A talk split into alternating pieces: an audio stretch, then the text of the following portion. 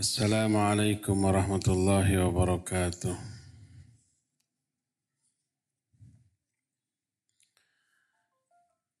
إن الحمد لله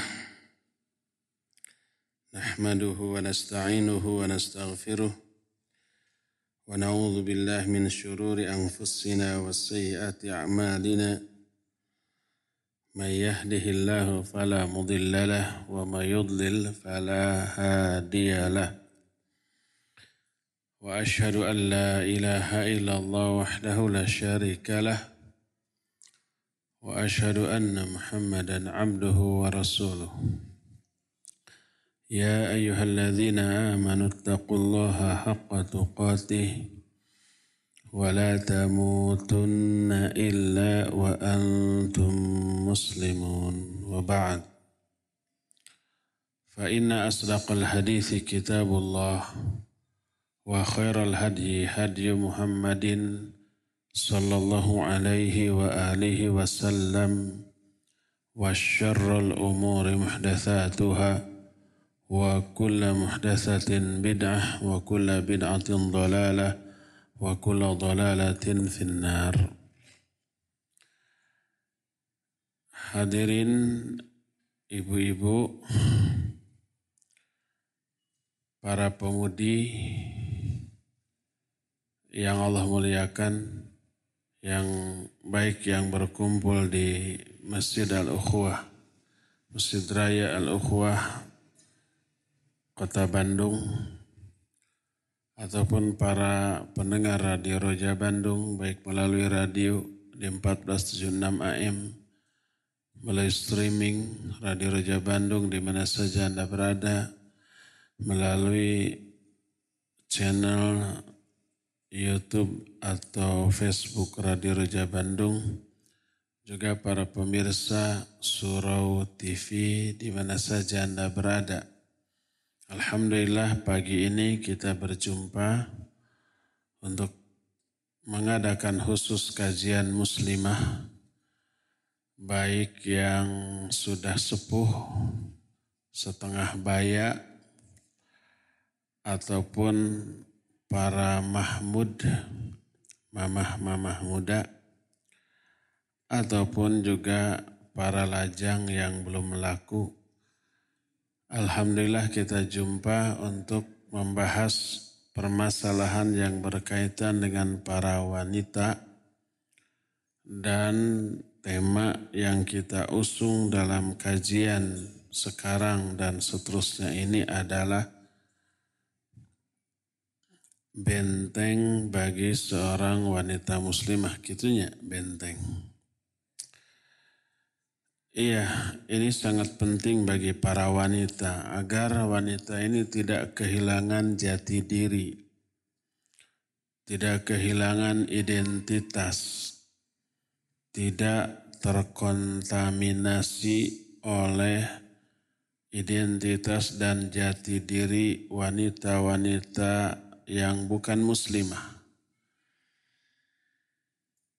Seorang muslim dan muslimah itu harus mampu menularkan kepribadiannya kepada orang lain bukan sebaliknya.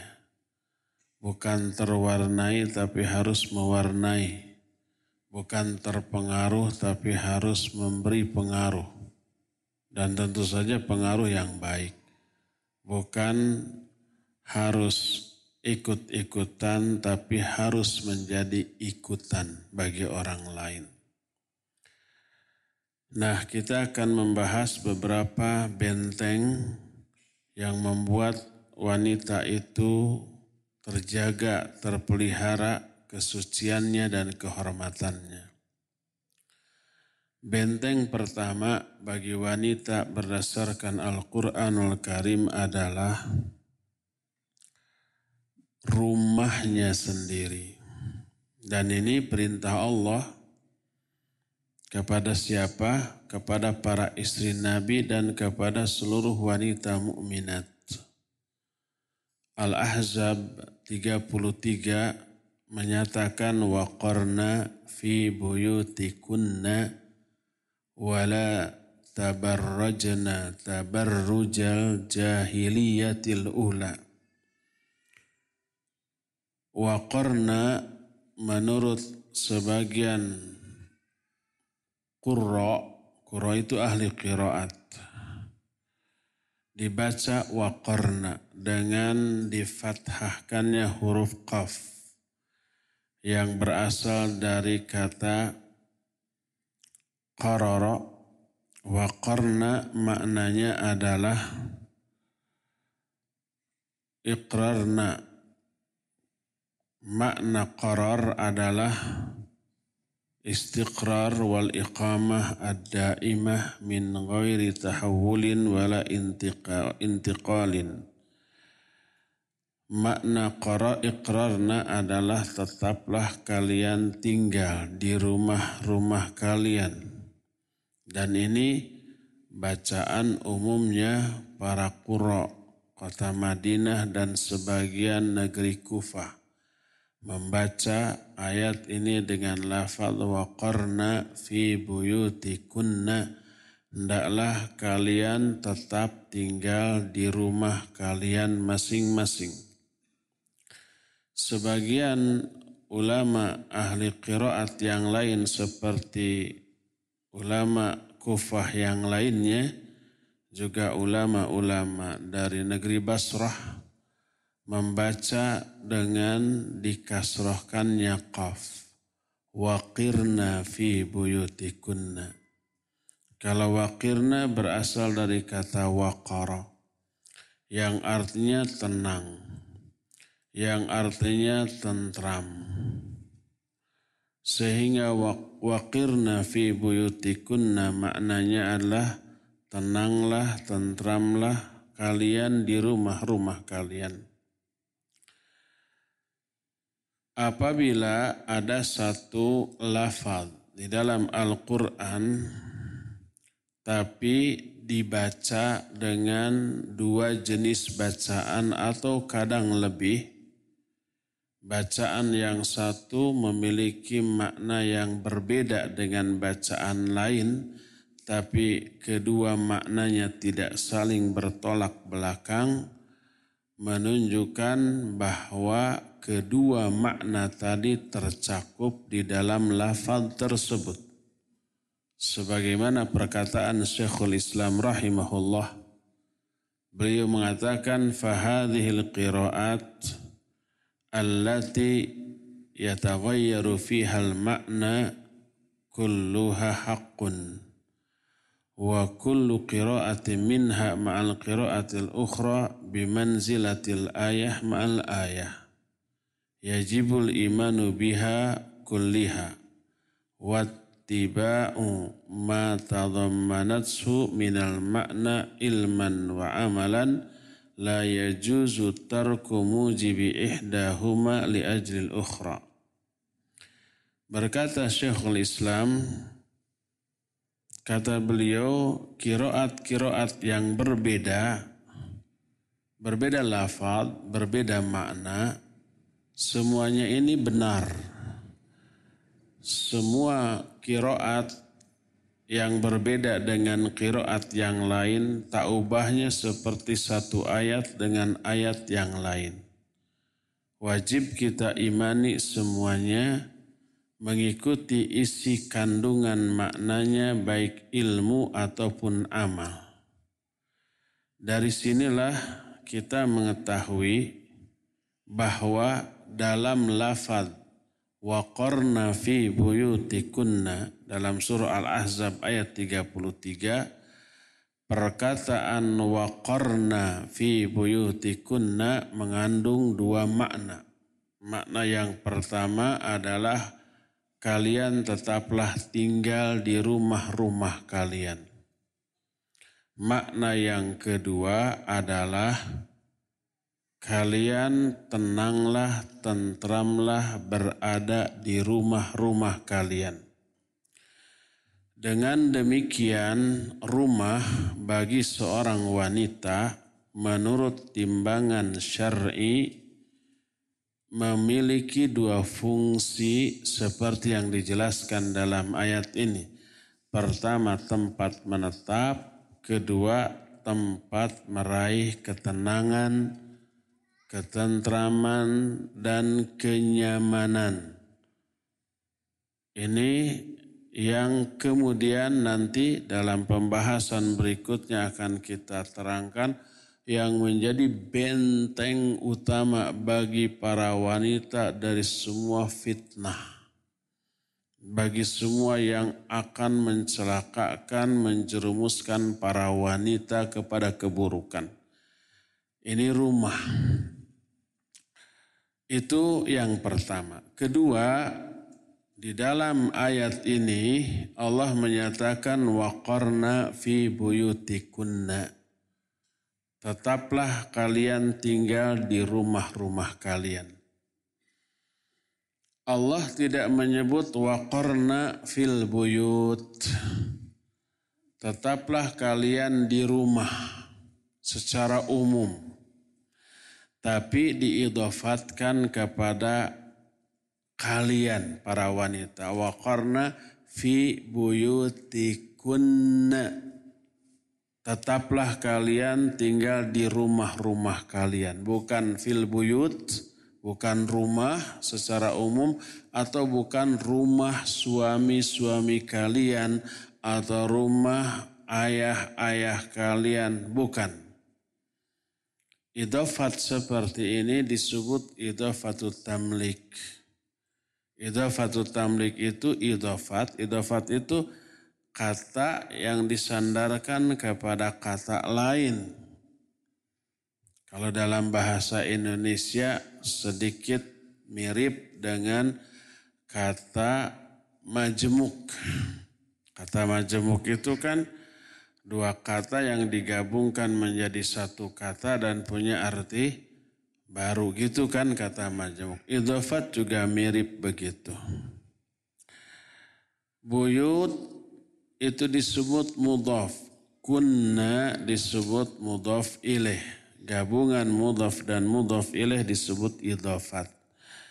Nah, idhafat seperti ini disebut idhafatut tamlik. Tamlik itu menunjukkan kepemilikan. Waqarna fi buyutikunna tetaplah kalian di rumah-rumah kalian menunjukkan rumah itu milik kalian Padahal umumnya rumah yang ditempati para wanita bukan milik dirinya. Umumnya milik siapa? Milik suaminya. Bagi yang sudah laku. Bagi yang belum laku milik ayahnya.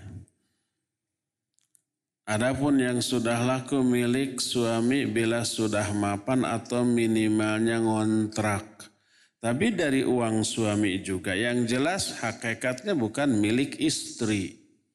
Mungkin milik suami, mungkin milik ayahnya, atau mungkin milik orang lain yang dia kontrak. Tapi apa pun status rumah itu Allah menyebut fi buyutikunna. Tetaplah kalian tinggal di rumah-rumah kalian. Padahal rumah itu umumnya milik suaminya. Apa maknanya?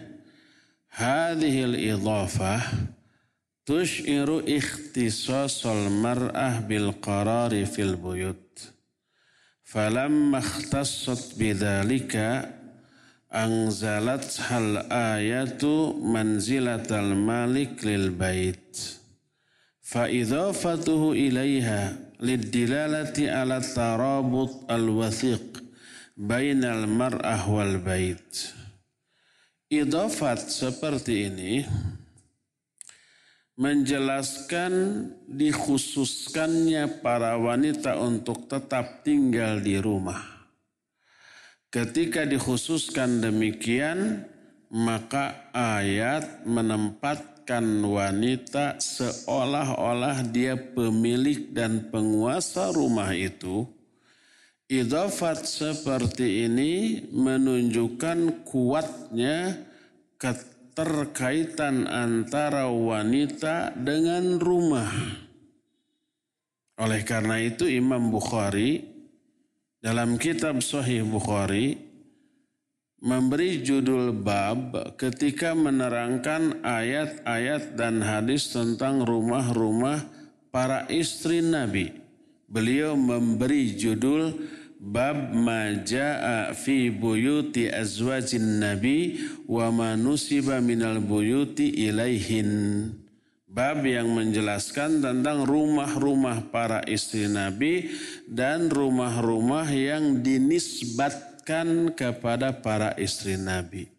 Dinisbatkan itu dihubungkan seolah-olah para istri Nabi itulah pemilik. Padahal status rumahnya tetap milik Nabi. Dalam ayat Nah Allah Azza wa Jalla menyatakan La tadkhulu buyutan nabiyyi illa ayyu'dhana Janganlah kalian memasuki rumah-rumah Nabi kecuali setelah diizinkan. Dalam ayat ini disebut itu rumah-rumah Nabi. Nggak boleh masuk sembarangan sebelum diizinkan. Status rumah itu adalah rumah milik Nabi Shallallahu.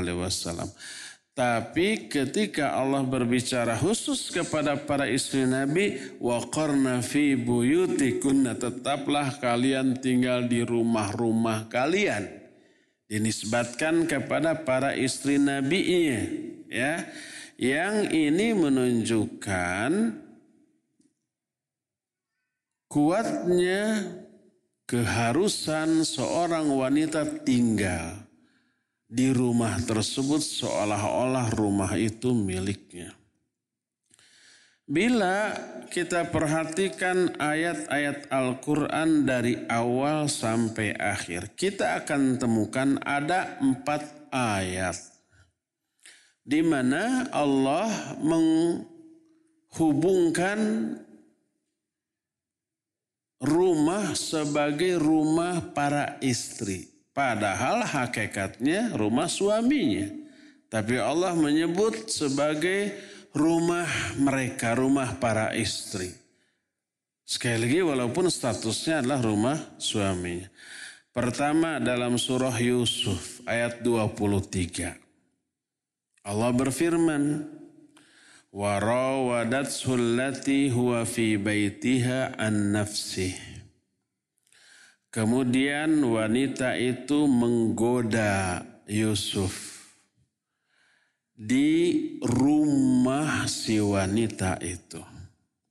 Kita tahu kan kisahnya bahwa penguasa Mesir ini memiliki istri yang cantiknya luar biasa, gelis nakawanti-wanti endahnya kabina-bina tertarik kepada Yusuf alaihissalatu wassalam. Lalu menggoda Yusuf. Wanita itu begitu tuh. Menggoda Yusuf. Di mana? Di rumahnya. Padahal status rumah itu milik siapa? Milik suami dari wanita itu. Tapi oleh Allah dikatakan di rumah wanita itu. Allah berfirman wa rawadat sullati huwa fi baitiha an nafsihi. Maka menggodalah wanita tersebut di rumahnya sendiri. Di rumah si wanita itu menggoda Yusuf agar tunduk kepada keinginan dirinya.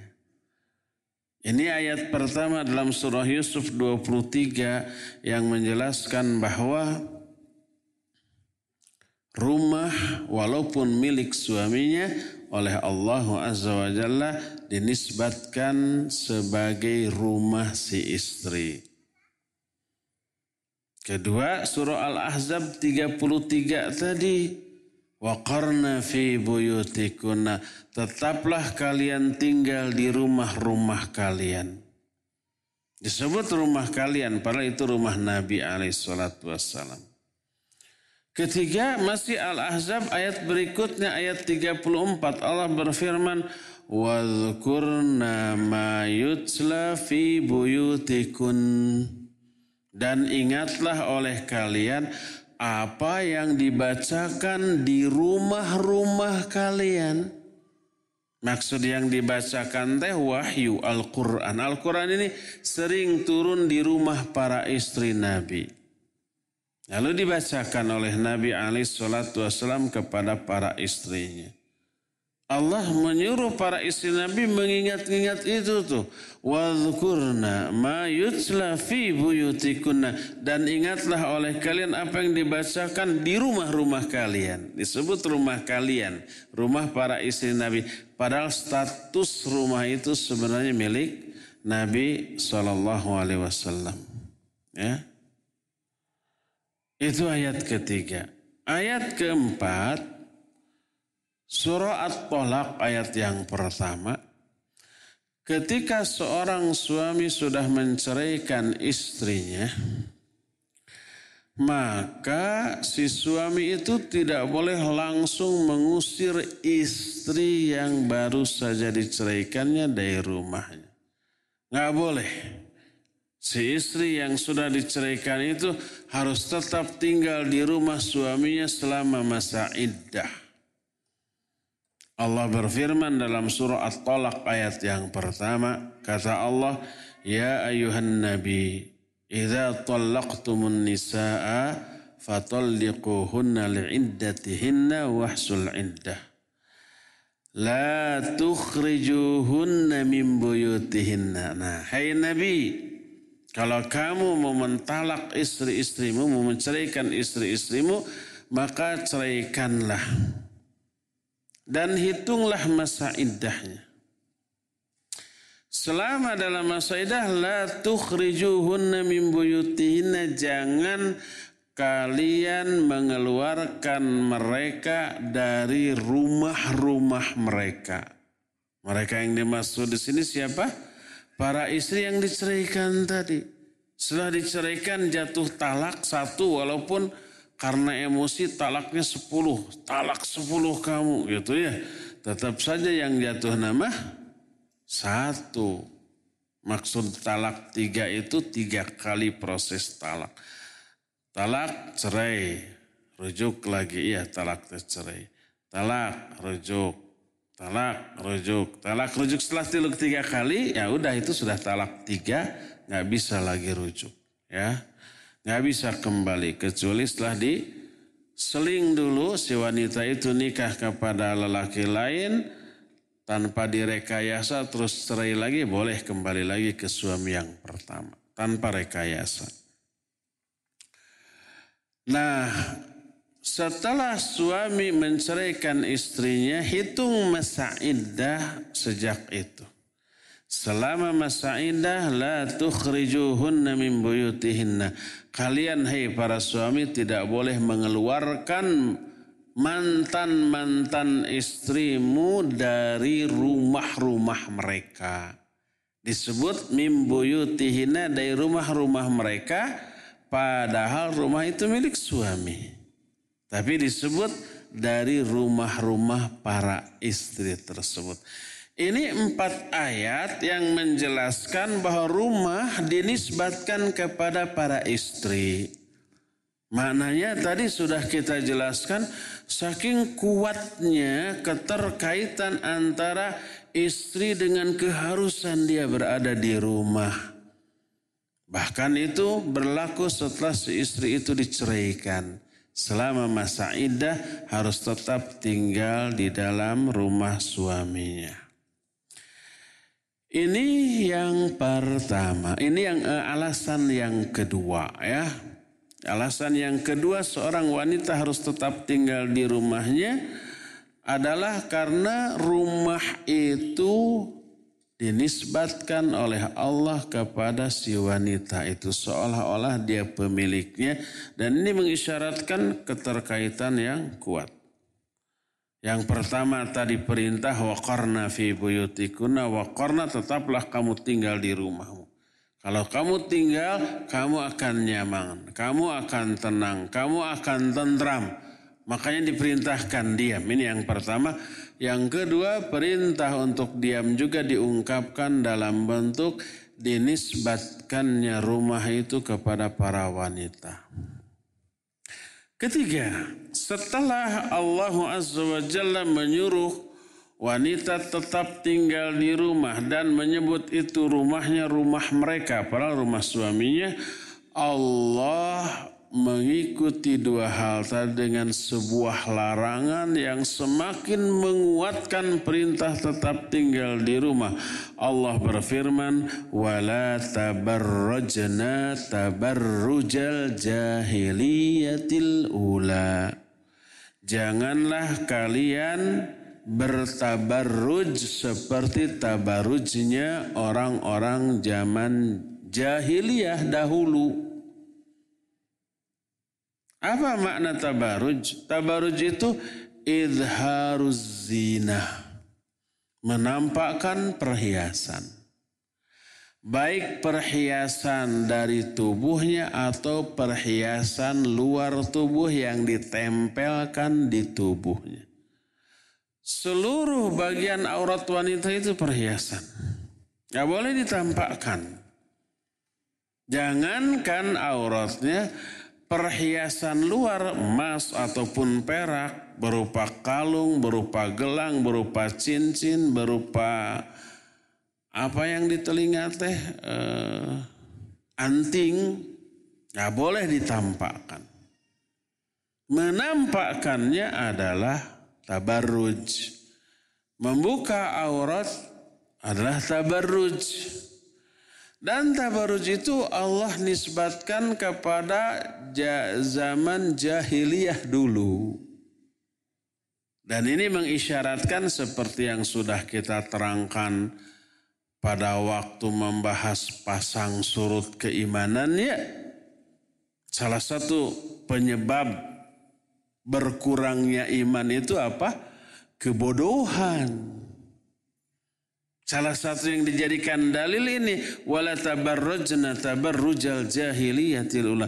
Janganlah kalian bertabarruj seperti tabarrujnya orang-orang yang bar nu jelma-jelma nu bararodo zaman baheula gitu. Orang-orang yang bodoh zaman dahulu menunjukkan tabarruj itu lahir karena kebodohan. Karakter orang bodoh salah satunya ditampakkan dalam bentuk tabarruj. Apalagi kebodohannya semakin terlihat ketika ditanya, ketika ada wanita yang mengumbar aurat, ya kita tegur neng itu aurat tuh cobalah tutup, jangan dibuka, jangan diobral gratis kayak begitu. Jawabnya apa? Badan-badan gue gitu kan? Lu jangan ikut campur jaga tuh matamu.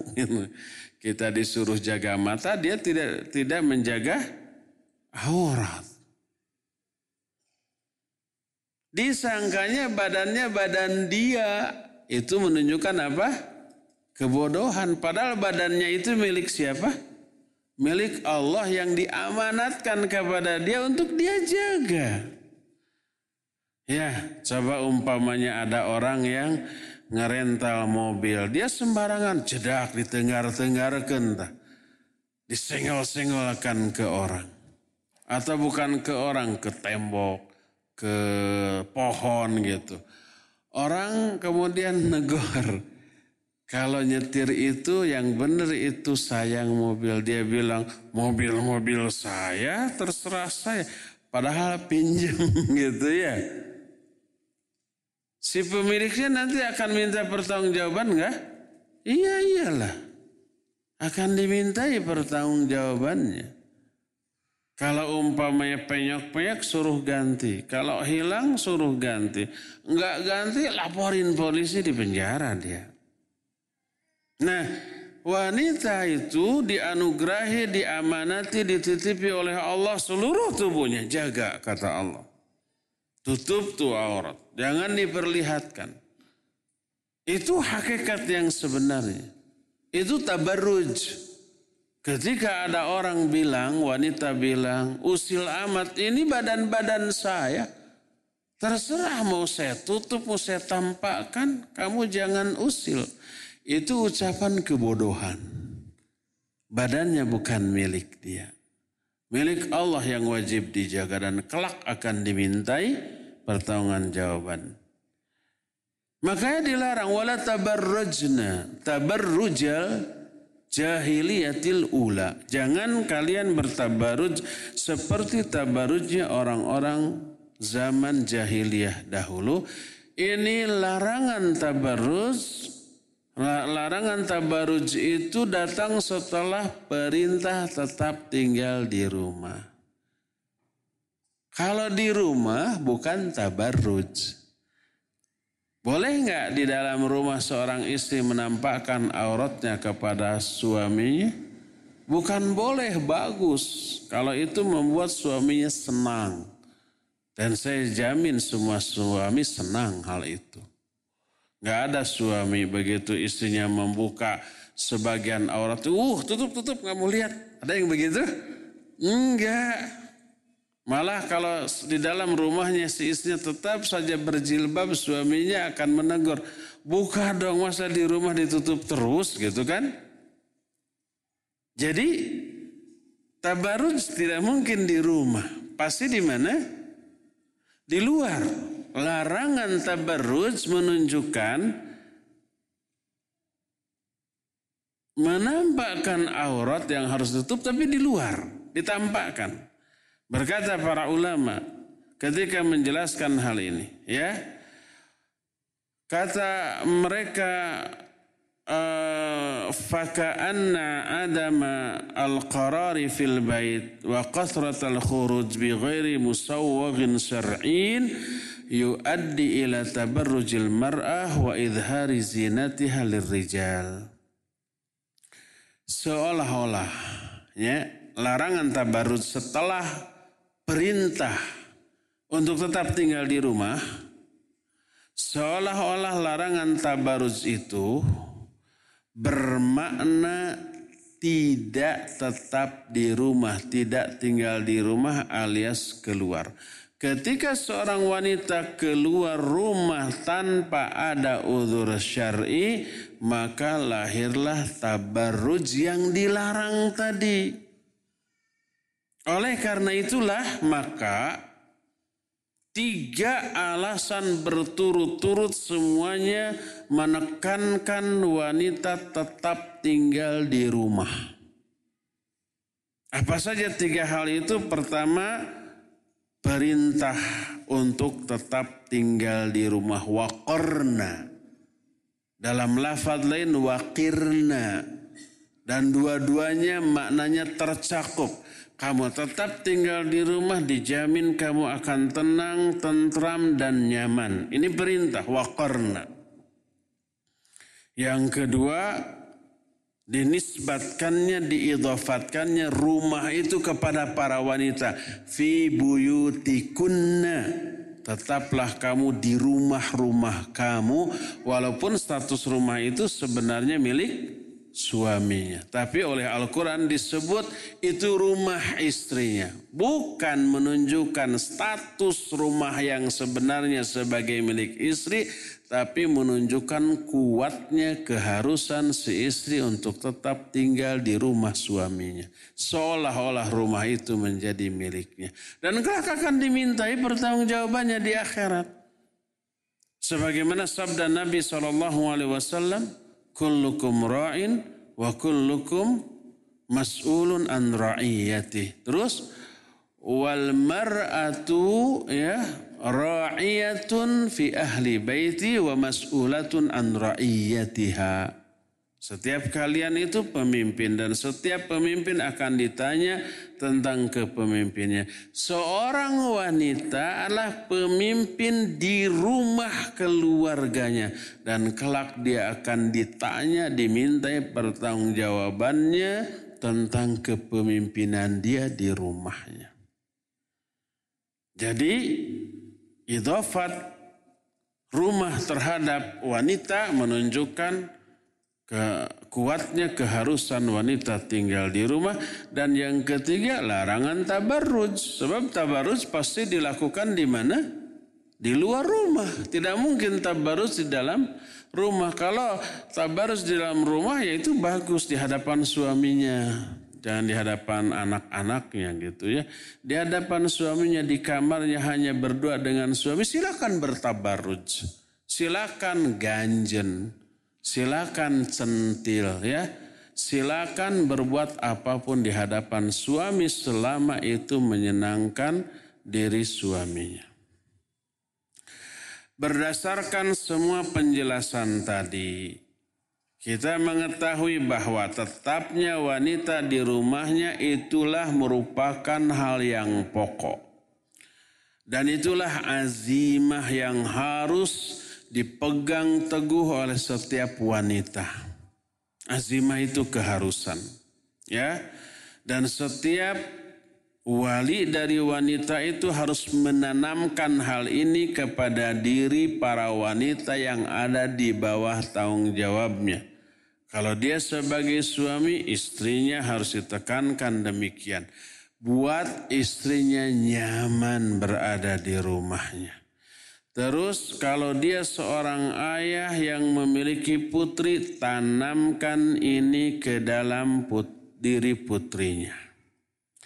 Jadi menunjukkan bahwa ya penjelasan tadi diamnya wanita di rumah itu sesuatu yang pokok, yang asal. Ketetapan dari syariat. Yang lebih menguatkan lagi adalah sebuah hadis yang diriwayatkan oleh Imam Al-Bukhari yang diterima dari Aisyah radhiyallahu anha. Berkata Aisyah, "Kharajat Saudah ba'dama duribal hijab lihajatihi wa kanat imra'atan jasimatan la tukhfi ala ma ya'rifuha Faro'aha Umar bin Khattab faqala ya saudah amma wallahi ma tukhfina alaina fanzuri kaifa takhrujin. Kata Aisyah radhiyallahu anha suatu saat suatu malam setelah diwajibkannya turunnya perintah hijab saudah keluar untuk sebuah keperluan. Saudah ini siapa?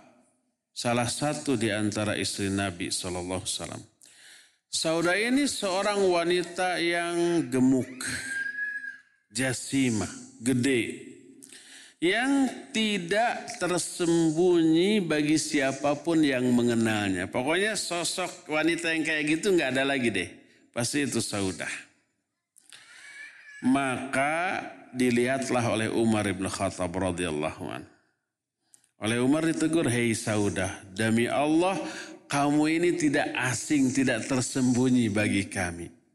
Sekalipun Saudah ditutup seluruh tubuhnya oleh jilbab teka tinggali mata-mata naacan. Matanya pun tidak tidak kelihatan. Seluruh wajahnya tertutup, apalagi badannya, tapi postur tubuhnya itu tidak bisa menyembunyikan identitas dirinya bahwa dia itu saudah. Kata Umar, kamu ini nggak bisa tersembunyi dari kami. Coba perhatikan kenapa kamu keluar. Maka bersegeralah saudah pulang. Saat itu kata Aisyah Rasul SAW ada di rumahku sedang makan malam di rumah Aisyah dan di tangan beliau ada wadah. Wadah makanan. Lalu masuklah Saudah. Lalu berkata, Ya Rasulullah, ini kharajtu li ba'di hajati. Faqala li Umar kada wa kada. Wahai Rasulullah, aku keluar rumah untuk suatu keperluan. Tapi Umar menegurku dengan mengatakan begini, begini, begini. Terdiamlah Nabi SAW. Berkata Aisyah, fa'auhallahu ilaihi thumma rufi'an. Wa innal araq fi yadihi ma wada'ahu. Kata Aisyah, Allah menyampaikan wahyu kepada Nabi SAW. Dan wadah yang beliau pegang di tangannya tetap tidak dia letakkan di bawahnya. Lalu turunlah waqarna fi buyutikunna wa la tabarrajna tabarrujal jahiliyatil ula. Lalu berkata Nabi SAW, Innahu qad udhina lakunna an takhrujna lihajatikunna. Sesungguhnya telah diizinkan bagi kalian untuk keluar rumah kalau ada keperluan. Hadis ini sahih diriwayatkan oleh Imam Bukhari dan Imam Muslim. Perkataan Nabi bahwa kalian diizinkan keluar rumah kalau ada keperluan menunjukkan izin keluar rumah dibatasi oleh adanya keperluan. Kalau tidak ada keperluan, maka keluar rumah adalah sesuatu yang tidak diizinkan oleh syariat menunjukkan bahwa tempat yang hakiki bagi seorang wanita adalah di rumahnya dan keluar dari rumahnya adalah perkara darurat yang terdolong karena ada sebuah keperluan yang memang dibutuhkan ya itu benteng. Bagaimana rumah bisa menjadi benteng dan benteng dari apa? Nanti ini masih mukaddimah dulu, sing sabar. Timbul pertanyaan. Kalau seorang wanita di rumah terus, bete dong ya. Agak mending kalau wanita itu punya rumah yang agak besar, agak luas. Ada nggak wanita yang memiliki rumah saliuk beh? saliuk beh itu apa?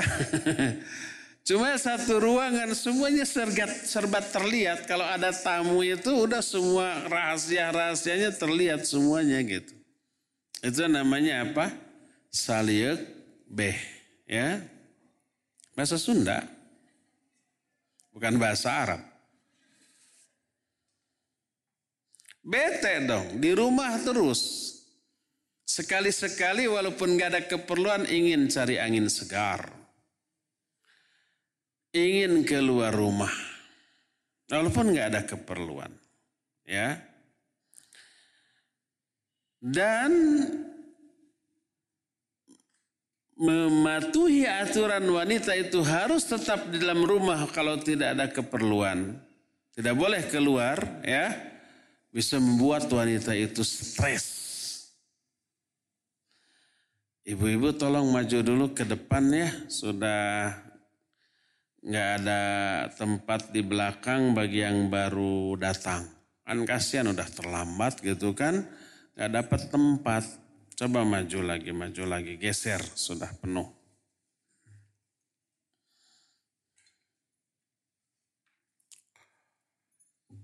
Bisa membuat wanita itu stres. Ah, apa sih manfaatnya? Nah ini stres itu karena apa? Karena tidak dinikmati. Perbuatan apa pun, aktivitas apa pun, kalau hati kita tidak tidak enjoy, tidak menikmati kegiatan itu, pasti stres apa pun kegiatan tersebut. Makanya para wanita wajib mengetahui apa faidah dari diamnya wanita berada di dalam rumah. Tetapnya atau tinggalnya wanita di dalam rumah ada banyak faidah. Faidahnya tidak hanya kembali kepada diri si wanita itu sendiri. Tapi mendunia. Wah luar biasa. Tidak hanya untuk dirinya sendiri. Tidak untuk hanya untuk suami dan anak-anak. Kepada umat sekalian yang ada di alam dunia ini. Bagaimana bisa? Rumah yang hanya sacangkewok saliuk behtea tadi bisa memberi pengaruh besar pada kehidupan manusia di dunia. Ya bisa lah. Nanti kita kasih contoh yang real dan nyata. Apa sajakah faidah tersebut? Pertama, faidah yang paling tinggi, paling suci, paling mulia, paling berharga adalah ta'atullahi maulaha wa rasulihi al-jalibati liridwanillahi wa taufiqihi wa tasdidihi. Faidah yang pertama tentu saja itu berupa ketaatan kepada Allah Subhanahu wa taala sebagai tuan bagi si wanita itu juga ketaatan kepada Rasulnya alaihi salatu wassalam yang menyebabkan teraihnya ridho Allah, taufik dan bimbingan dari Allah subhanahu wa ta'ala. Itu ibadah. Ketika wanita berada di dalam rumah dalam rangka melaksanakan perintah Allah, selama itu tetap berpahala terus itu. Jangan dianggap enteng, jangan dianggap nggak ada manfaatnya wanita di dalam rumah berdiam diri gitu ya. Enggak, itu berpahala, itu ibadah. Karena apa? Itu melaksanakan perintah Allah SWT. Diam kamu dalam rumah kamu. Itu ayat. Dan itu ditekankan oleh Nabi SAW dalam banyak hadisnya. Itu faidah pertama. Diamnya wanita merupakan ketaatan kepada Allah dan Rasulnya. Kedua, ini nih lihat ya. At-tawafur ala riayati zawj wa tafakkud li mawadi'i ridahi wa ghadabihi wa ihtiyajatihi wal qiyamu biwajibiha nahwahu. Hmm, ini nih ya. Kedua, mampunya wanita memenuhi seluruh kewajiban dia kepada suaminya, kepada anak-anaknya, kepada rumahnya, kepada semua orang yang ada di rumahnya.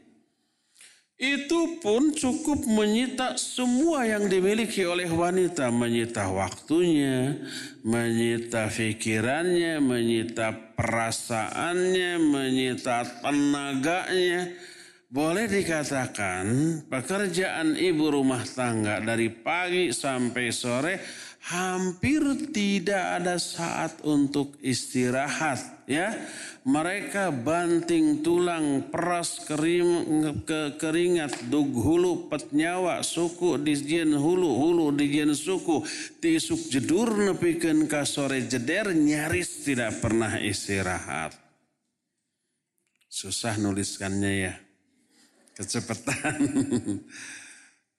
Itu sering saya ulang-ulang. Dari mulai bangun tidur sampai tidur kembali, nyaris nggak pernah istirahat.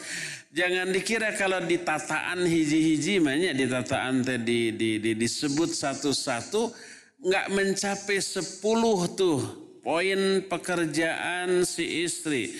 E, masak, nyuci piring, nyuci baju, ngep ngepel, beres-beres, uh, nyetrika, um, apalagi ya ngurus ngemandiin anak kalau anaknya masih kecil-kecil. Cuma tujuh poin tuh kelihatannya enteng. Pas dilakukan seharian nggak beres tujuh poin itu. Badan lelah, pikiran capek gitu ya dan seterusnya. Bayangkan kalau si istri keluyuran keluar. Seluruh barang-barang kotor di rumah dibiarkan dulu nanti sepulang jalan-jalan keluar akan saya bereskan. Akhirnya apa? Pakaian kotor, piring kotor, wadah-wadah kotor, bro di juru, bro di pantau, ngalayah di tengah imah. Harusnya yang begitu teh kekayaan malah barang-barang kotor ya biar ah refreshing dulu ya mau hang out dulu hang out ya guguluntungan di luar. Mau bertemu dulu sama teman-teman mau menemani teman shopping ke supermarket nemenin aja. Biar refreshing lu pulang dari sana baru nanti semua dibahas. Pulang dari sana yang ada capek gitu ya. Ngagoler lihat rumah masuk ke rumah. Aduh ini rumah kayak kapal habis dibom. Akhirnya lelah. Dalam keadaan seperti itu anaknya pulang suaminya pulang gitu ya. Kacau itu. Tapi dengan diamnya di rumah semuanya itu bisa dihandle ya dia bisa meraih ridho suami, menghindarkan kemurkaannya, melaksanakan seluruh kewajiban kepada suaminya. Karena itu berulang setiap hari, si wanita sudah mengetahui urutan yang harus dikerjakan setiap hari. Capek dong, lelah dong, stres dong. Kalau tidak dinikmati iya. Bagaimana mungkin hal yang membuat capek bisa dinikmati? Bisa. Bagaimana caranya? Bayangkan semua yang harus digarapnya adalah medan jihad bagi dirinya. Di sanalah dia bisa mencuci jiwanya dari dosa, noda, dan kesalahan. Digugurkan. Di sanalah dia bisa meraih pahala dengan jenis pahala dan kadar pahala yang sangat besar. Jangan dikira ya, nahar cai, apa nahar cai teh menanak air,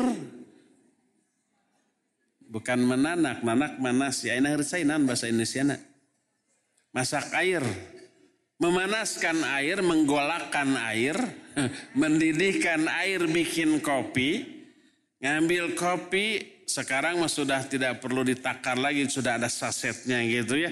Dikucek, disajikan ke suami, jangan dianggap enteng gitu. Pahalanya gede dan dosa yang digugurkan juga besar. Apalagi lebih dari itu. Ya, jangan dikira ketika ada wadah piring yang kotor dicuci hanya lelah yang didapat. Enggak, di sanalah dosanya gugur dan pahalanya besar. Jangan dikira ayunan tangan mengayunkan sapu, menyapu lantai, membersihkan semuanya itu sebagai amalan yang hanya membuang-buang energi tanpa ada uh, maslahat, maslahatnya besar. Di sana pahala besar dan dosa gugur juga besar. Sebagaimana sebuah hadis yang diterima dari uh, seorang wanita namanya Asma binti Yazid. Datang kepada Rasul Sallallahu Alaihi Wasallam. Ya Rasulullah, Aku mewakili seluruh para wanita di belakangku. Innallaha ba'atha kabil haq. Innallaha ba'atha ila rijali wan nisa. Fa'amanna bihi wa taba'naka. Fa'inna rijala fuddilu bisolatil jumu'ah wa syuhudil janazah wal jihadi fi sabilillah. Eh? Kata Asma binti Yazid wahai Rasulullah Sesungguhnya Allah itu mengutus engkau kepada laki-laki juga wanita, enggak hanya kepada laki-laki saja, juga kepada wanita. Kami beriman kepada engkau dan kami pun mengikuti engkau. Tapi ada tapi itu. Para laki-laki diberi keutamaan dengan kewajiban sholat Jumat. Wanita enggak. Dan ini salah satu dalil yang dipegang oleh para ulama bahwa wanita tidak sholat Jumat. Laki-laki diberi keutamaan dengan kewajiban sholat Jumat. Dengan mengurus jenazah sampai ke kuburan. Wanita kan tidak boleh ikut ke kuburan dan jihad fi sabilillah. Ini semua untuk laki-laki. Faida jahadu fi sabilillah Rabbaina amwalahum wa auladahum. Ketika para laki-laki jihad di jalan Allah, kami menjaga dan memelihara harta mereka dan anak-anak mereka. Afanusyarikuhum fil ajri ya Rasulullah. Apakah pahala yang kami dapat sama nggak dengan pahala mereka? Di sini Asma binti Yazid mengungkit peran para wanita yang dianggap kecil tapi pengaruhnya dahsyat. Bisa nggak laki-laki ketika jihad konsentrasi dalam jihadnya sementara rumahnya kosong, anak-anaknya yang masih kecil nggak ada yang ngurus, hartanya yang banyak tidak ada yang menjaga, Jangan-jangan ketika dia jihad ada maling menggondol hartanya. Pas pulang rumahnya sudah nggak ada.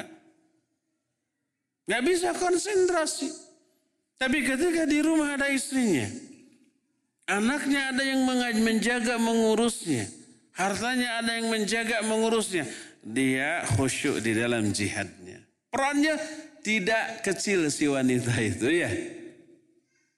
Maka Nabi SAW mendengar pertanyaan itu berkata kepada para sahabat, pernah enggak kalian hal sami'tum ya maqalata imro'atin tas'alu an amri diniha ahsana min hadhil mar'ah? Pernah enggak kalian mendengar ucapan atau perkataan pertanyaan seorang wanita yang bertanya tentang agamanya yang lebih baik daripada pertanyaan wanita ini? Kata para sahabat tidak. Ini sebaik-baik pertanyaan. Lalu berkata Nabi SAW, Ya Asma in sarifi wakhbiri mawwara'aki minan nisa. Wahai Asma, kamu pulang sekarang. Beritahukan kepada wanita yang ada di belakangmu. Anna husna ihda kunna li bu'lihinna. Kata Nabi SAW bahwa baiknya pelayanan sikap kalian kepada suami-suami kalian dan ikhtiar kalian untuk meraih ridho dari suami-suami kalian ta'dilu makullama dakarti itu pahalanya keutamaan sebanding dengan amal-amal laki-laki yang kamu sebutkan tadi.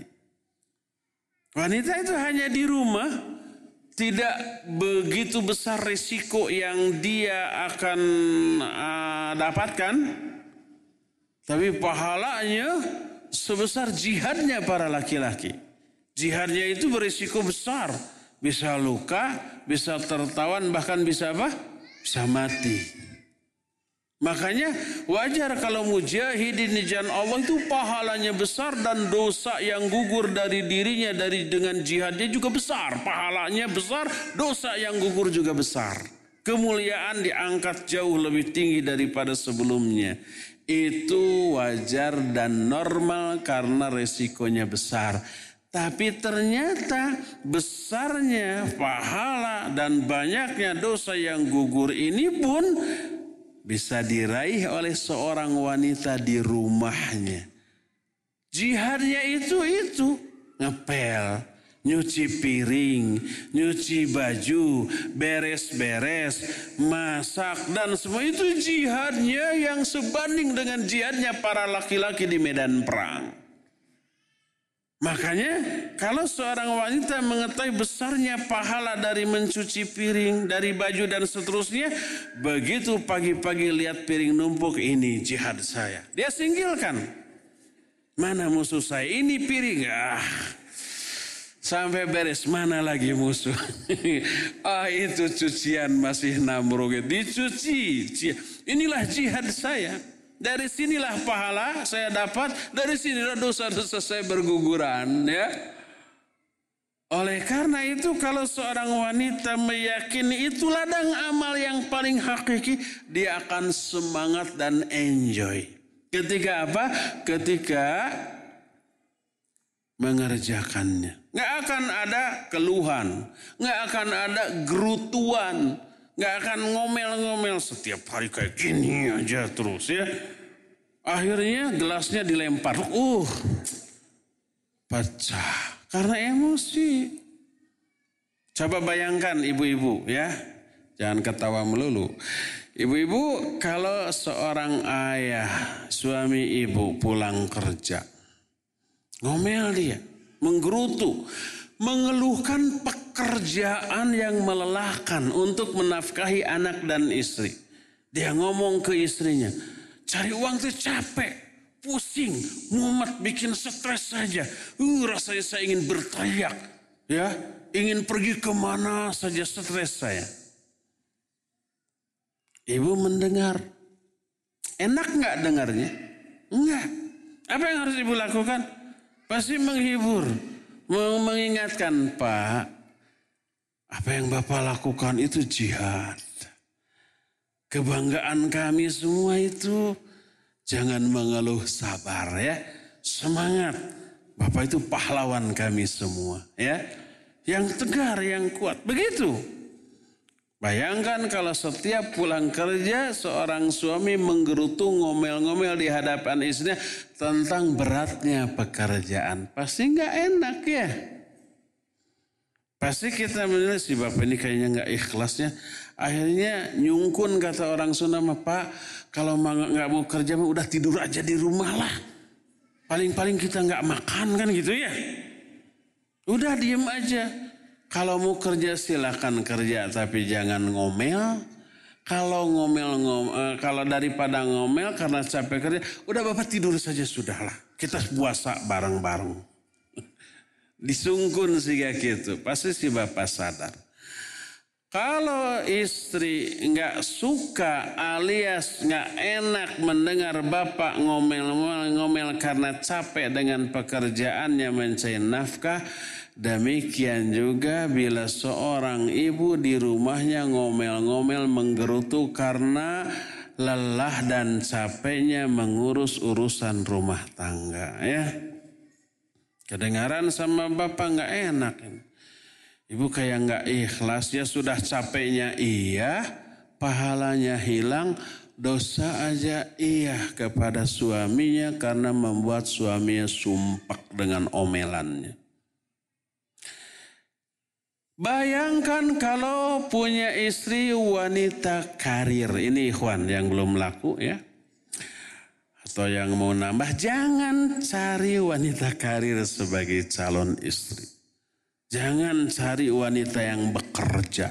Kenapa? Dapat sisa semuanya. Itu pun kalau masih ada sisa. Pikirannya habis sama pekerjaan. Tenaganya habis sama pekerjaannya. Perhatiannya habis sama pekerjaannya. Pulang kerja nggak ada perhatian lagi kepada suami dan anak-anak. Nggak ada perasaan apa-apa lagi kepada suami dan anak-anak. Nggak punya tenaga apa lagi. Yang ada keluhan capek. Sakit ini, sakit itu, mumet ini, mumet ini, pijitin dan... Uh, liur nu ayahnya itu kalau memiliki istri yang bekerja di luar rumah. Jadi diamnya wanita di rumah mempunyai peluang yang banyak untuk memperhatikan urusan rumah tangganya dan ketika urusan rumah tangganya beres seluruh anggota keluarga itu merasa senang. Bayangkan ketika si anak-anak pulang sekolah siang hari. Seluruh rumahnya sudah rapi, beres, wangi gitu ya. Dan dalam keadaan lapar, Umi aku pulang lapar. Dikasih makanan hangat, makanan panas sudah. Semuanya senang. Suaminya sore hari pulang dalam keadaan anak-anaknya sudah mandi, segar Istrinya sudah mandi seger wangi dan tersenyum manis. Semanis yang bisa dia berikan kepada suaminya. Semua keadaan rumahnya sudah beres, sudah wangi. Maka si suami yang tanya mumet dengan urusan pekerjaan, seluruh rasa mumet, rasa lelah, rasa stres hilang ketika masuki rumahnya. Melihat istrinya sudah segar tersenyum manis kepadanya. Anak-anaknya sudah mandi, sudah bersih dan menyambut kedatangannya. Ya, semua keadaan rumahnya sudah beres, sudah rapi, sudah wangi. Rumahnya bagaikan surga bagi dirinya. Rumahnya akan menjadi tempat seindah-indah tempat dibandingkan hotel termewah mana pun di alam jagat raya ini. Itu karena apa? Karena tetap tinggalnya si istri di dalam rumahnya. Ini faidah yang kedua. Ketiga,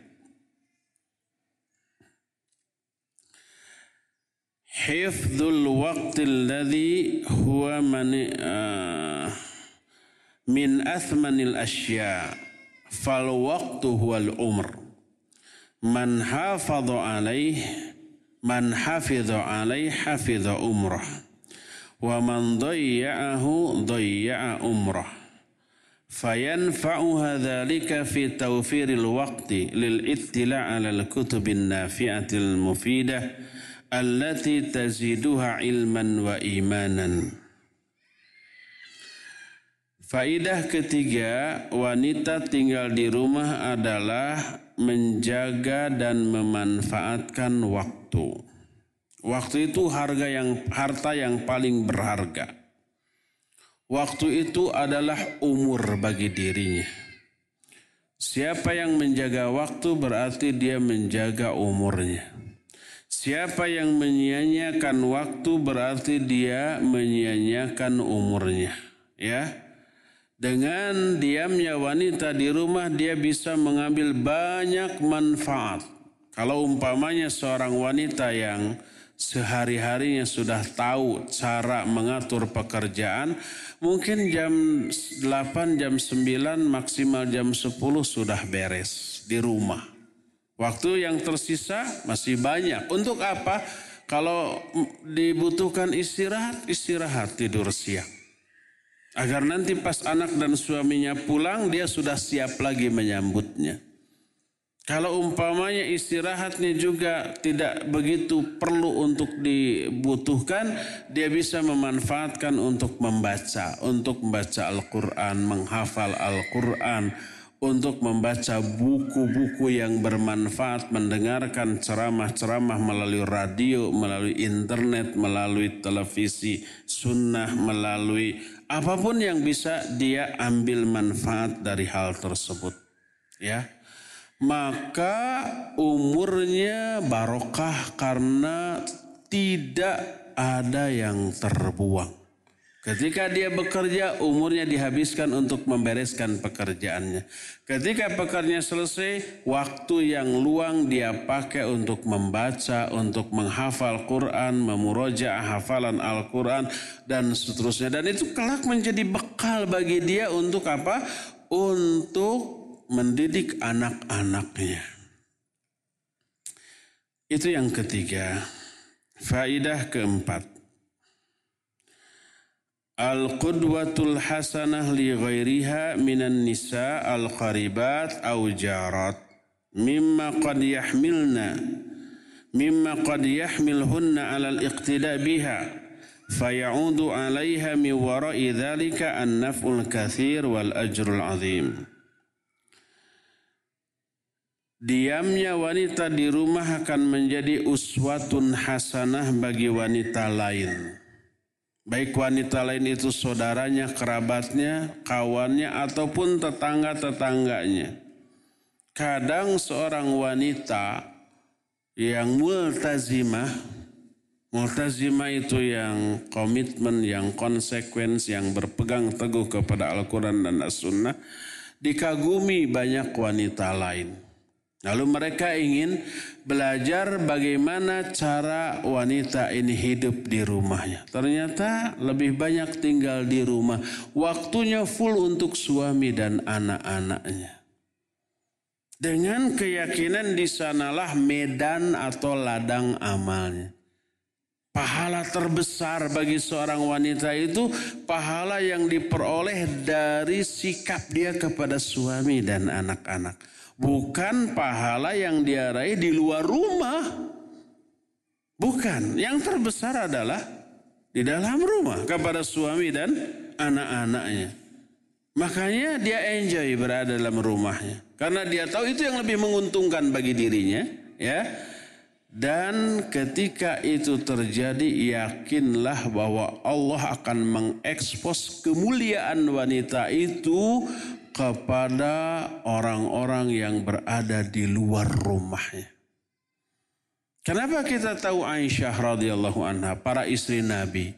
Kenapa kita tahu umpamanya wanita-wanita hebat lainnya? Karena mereka berada dalam rumahnya. Mereka tidak mengekspos kemuliaan dirinya kepada orang luar. Karena Allah yang memberitahukan itu kepada orang lain. Siapa orang yang memuliakan agama Allah, Allah akan muliakan dia di hadapan seluruh manusia. Ketika para ulama menafsirkan ayat simahum fi wujuhihim min atharis sujud, tanda-tanda mereka, tanda-tanda para sahabat yang rajin tahajud, itu nampak pada muka dari bekas sujud mereka. Maknanya apa? Maknanya Allah akan menampakkan ketaatan mereka di malam hari kepada Allah. Allah akan tampakkan bekasnya di siang hari. Kesolehan mereka itu akan diketahui oleh banyak orang sekalipun orang itu menyembunyikannya.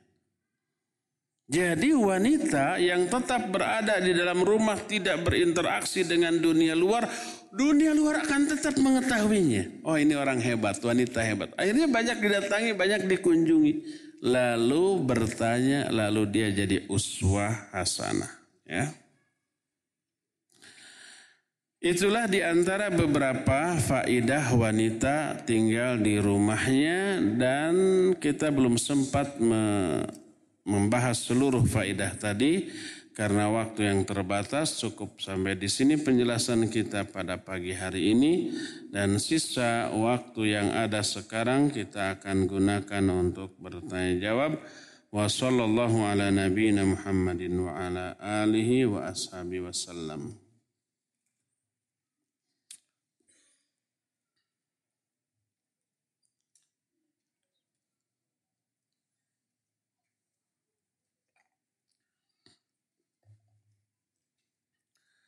Sebelum kita masuk kita jawab, saya dulu yang akan bertanya. Di meja saya sudah bertumpuk satu, dua, tiga, empat, lima, lima buah buku dan dua buah kaos tangan. Kaos tangan bagi akhwat ya. Dua pasang kaos tangan dan lima buah buku. Saya akan berikan kepada akhwat yang siap menjawab pertanyaan saya. Ayo ngararacung akhwat panitia, akhwat panitia nanti nunjuk kasih anunya ya, mic-nya.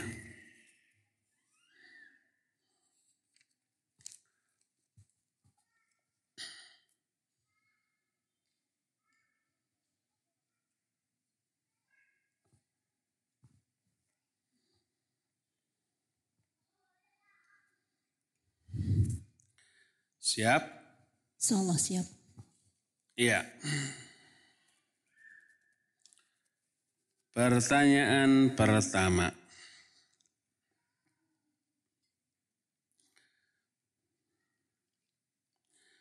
Apa arti waqarna fi buyutikunna?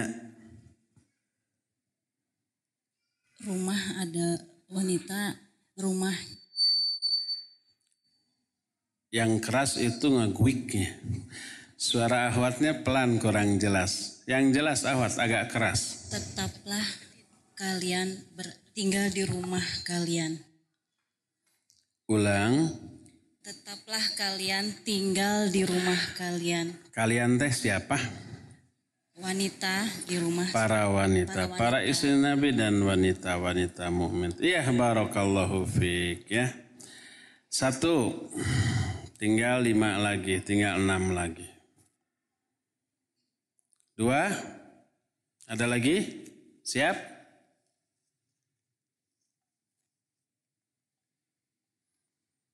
Yang kedua siap? Siap Ustaz. Apa arti wakirna fi buyutikunna? Tadi wakarna, sekarang wakirna. Janganlah kalian eh, dan janganlah kalian bertabaruj. Eta mah wala tabarrojna. Sama dengan yang tadi tadi mau korna, yang kedua wakirna. Beda maknanya ya sedikit. Kalian tenanglah, tentramlah berada di rumah kalian. Iya, barakallahu fiik. Ketiga. Siap? Siap Ustaz.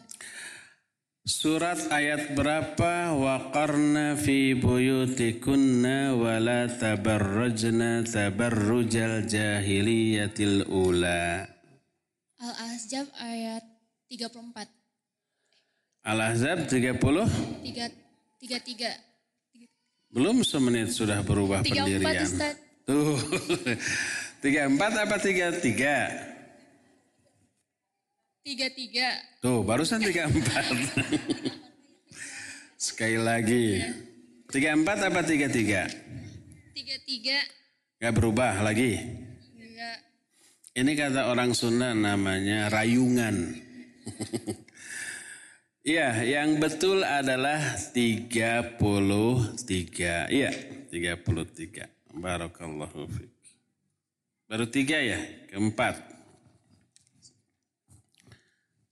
Siap yang keempat. Siap? Siap, insya Iya. Yang keempat. Siapa pria yang digoda oleh seorang wanita dan tidak tergoda? Siapa? Oh, Nabi Yusuf alaihissalam. Nabi Yusuf alaihissalatu wassalam. Jadi laki-laki itu rata-rata tangguh kalau digoda ya. Dan wanita menggoda. Keempat, kelima.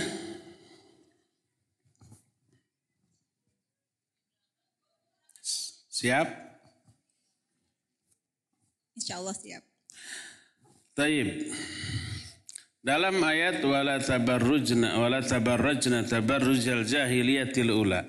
Janganlah kalian bertabarus seperti tabarutnya orang-orang jahiliyah zaman dahulu. Dari ayat ini, apa penyebab utama tabarujnya seorang wanita? Eh, kebodohan menamp karena tabarus itu menampakkan perhiasan eh, yang di dalam tubuhnya maupun eh, yang ditempelkan gitu. Itu akibat eh, kebodohan kurangnya ilmu. Taib, saya minta satu dikasih dua. Pertanyaan saya hanya penyebab, tapi dijawab makna tabaruj dan juga penyebabnya. Tapi ya hadiahnya tetap satu ya. Keenam. Ada lagi? Yang siap?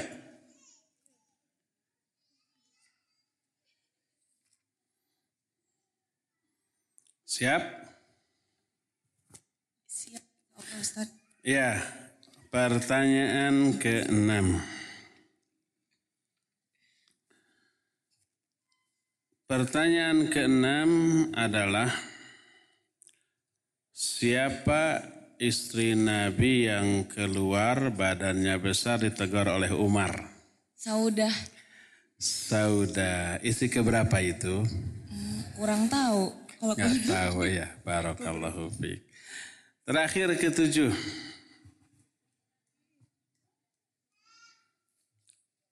Terakhir ketujuh ada tartar bisi salah ngitung. Satu, dua, tiga, empat, lima, enam, tujuh. Iya betul. Satu lagi terakhir. Siap. Taib, pertanyaan terakhir ini yang harus paling susah karena penutupan. Apa judul kajian kita sekarang?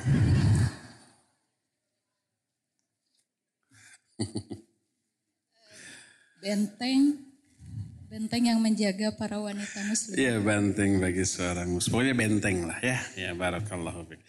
Nanti silakan pilih-pilih hadiahnya, jangan berebut.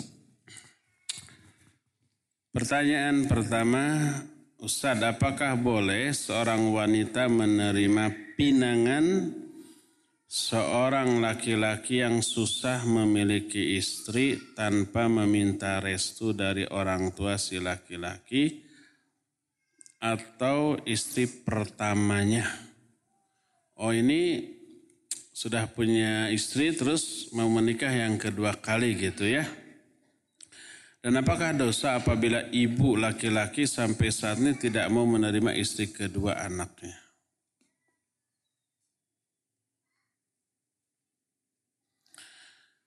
Taib, barakallahu fiqh.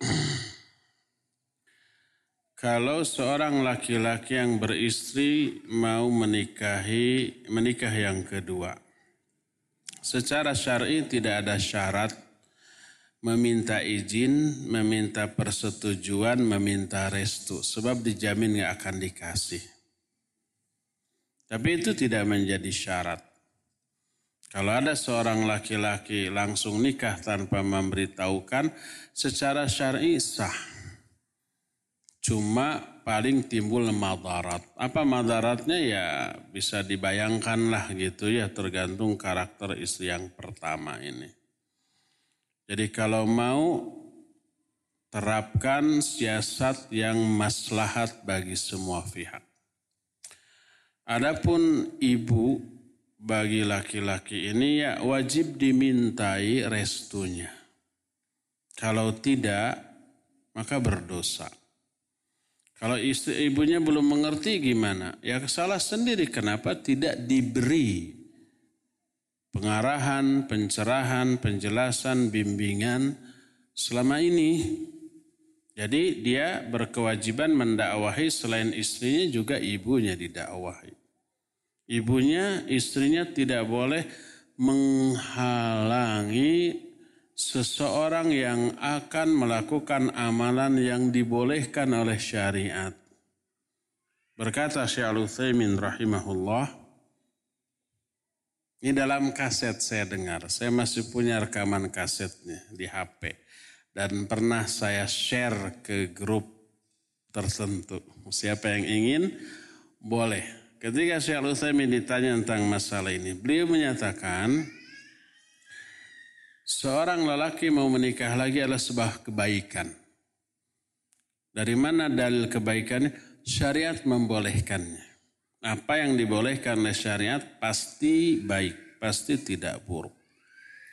Maka hendaklah seorang wanita istri pertama yang mau dipoli, yang akan dipoligami oleh suaminya ya hendaklah ridha dengan hal ini dan membantu suami. Sampai dikatakan bila suaminya fakir, miskin dan istrinya punya uang, bantu kasih uang untuk menjadi maharnya.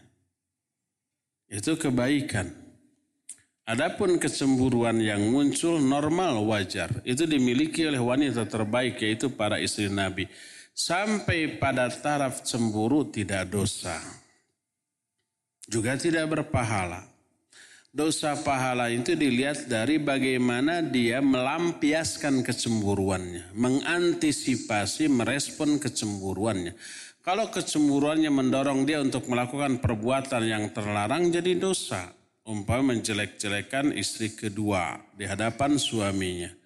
Menuntut suaminya menceraikan istri keduanya atau tidak mau melaksanakan kewajiban dia sebagai istri pertama hanya karena suami punya istri yang baru. Itu kecemburuan yang melahirkan dosa.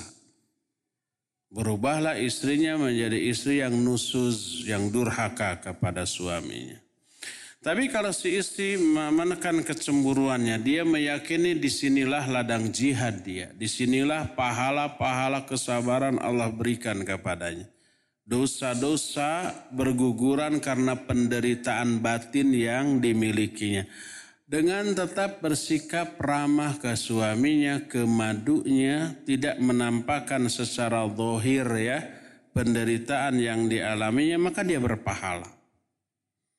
Oleh karena itu, rugi dua kali seorang istri yang dimadu, tapi ngamuk-ngamuk. Ya sudah menderitanya sudah teralami, ia menjadi ladang dosa bagi dirinya. Dua kali rugi. Rugi dunia, rugi akhirat.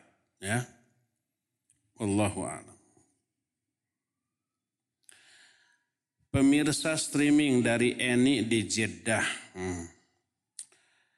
Bagaimana seorang istri yang sudah ditalak satu, apa wanita itu harus tetap tinggal di rumah walau tetapi suami menyuruh istri itu keluar dari rumah kembali ke orang tua. Bagaimana hukumnya?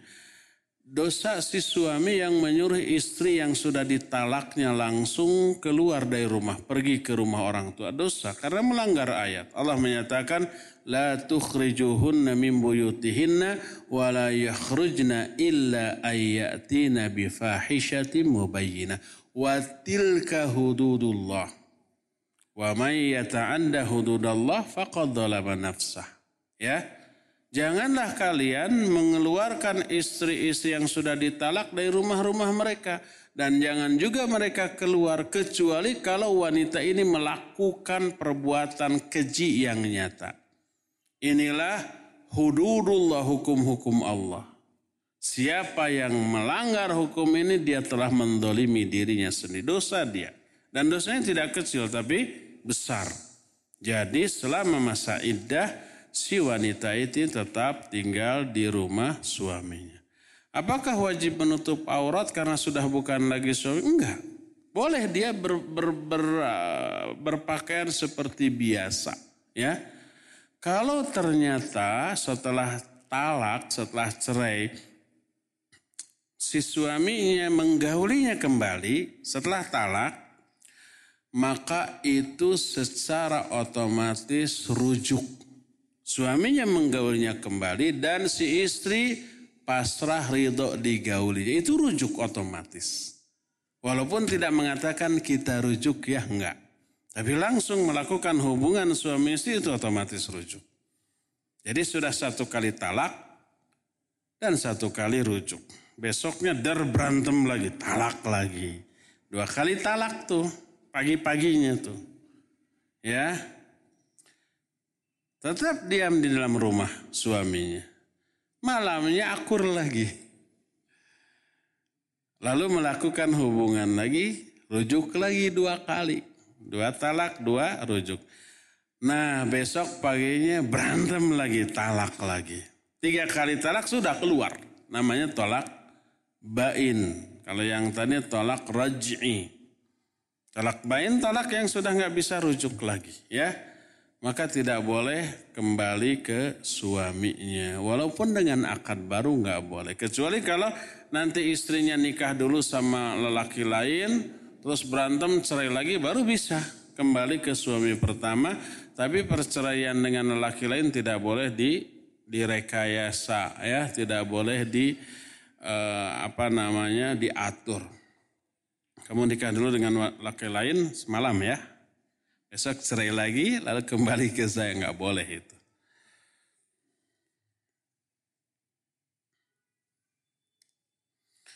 Bagaimana cara istri berbakti kepada suaminya yang beberapa kali ketahuan selingkuh dengan wanita lain? Iya, uh, apa yang dimaksud dengan selingkuh? Apakah yang mak maknanya selingkuh itu hanya berpacaran atau sampai terjerumus ke dalam perzinahan? Waliyahzubillah. Kalau umpah betul terjadi perzina, hubungan laki dan perempuan, selidiki dulu barangkali sudah menikah. Itu istri keduanya tanpa bilang. Tapi saya hanya menyoroti dari sisi si istri ini. Pertama sabar. Kedua tingkatkan ketakwaan. Ketiga banyak-banyak taubat. Sudah sering saya ungkit bahwa pertama sering kali Allah mengadab kita dengan permasalahan yang datang dari orang-orang sekeliling kita, dari pasangan kita, dari anak kita, dari orang tua, dari saudara, dari kawan, dari tetangga ya. Sebagai azab Allah atas dosa-dosa kita pada masa yang lalu. Itu yang pertama. Dengan memperbanyak tobat, mempersempit kemungkinan dapat musibah seperti itu. Kedua, tingkatkan ketakwaan. Dekatkan diri kepada Allah. Allah berfirman, "Wa may yattaqillah yaj'al lahu makhraja." Siapa yang bertakwa kepada Allah, Allah akan jadikan jalan keluar kepada dia dari semua kesulitan hidup, ya. Jalan keluarnya nanti akan Allah berikan karena Allah pengatur seluruh kehidupan manusia, pengatur hati dan perasaan seluruh manusia. Dengan takwanya si istri, mungkin saja Allah membuka hati suaminya untuk tobat dan berhenti dari dosa-dosanya. Ya, itu di antara hal yang paling harus dilakukan oleh si istri. Terus banyak mereka berdoa, mengingatkan suami, menasihati suami, tahan emosi, ajak suami sesering mungkin untuk hadir ke kajian dan kalau sampai selingkuh coba tingkatkan perhatian pelayanan servis kepada suami ya barangkali yang kita sudah pernah bahas salah satu penyebab seseorang terjerumus ke dalam perzinahan adalah karena kurangnya perhatian si istri kepada suami dalam hal apa? Dalam hal melayani. Si suami ada keinginan enggan untuk melayani. Itu bisa mendorong suaminya untuk berzina. ya Atau umpamanya mau melayani tapi asal-asalan. Atau umpamanya asal-asalannya itu tidak pernah memperhatikan penampilan diri di hadapan suami. Setiap mau tidur apa adanya, habis makan petek dan jengkol langsung tidur Coba perhatikan sebelum tidur kebersihan dirinya, aroma dari dirinya, gosok gigi terlebih dahulu ya. Sehingga suami yang tadinya punya hasrat menggauli istrinya, tapi pas melihat penampilan istrinya tidak menarik, membatalkan kembali. Ah, jadi hilang seleranya gitu. Itu memicu, memicu dan mendorong suaminya untuk mencari hal tersebut dari wanita lain. Kalau suami itu kuat imannya, dia bisa menikah lagi. Kalau imannya lemah dia bisa berzina wal ya. Wallahu. Cukup sampai di sini karena sebentar lagi zuhur kita siap-siap wudhu dan seterusnya insya Allah kita akan jumpa kembali. Mohon maaf pertanyaan yang banyak tidak bisa kita jawab karena terbatasnya waktu. Subhanakallahum bihamdik. Asyhadu an la ilaha illa anta astaghfiruka wa atubu ilaik. Walhamdulillah rabbil alamin. Wassalamualaikum warahmatullahi wabarakatuh.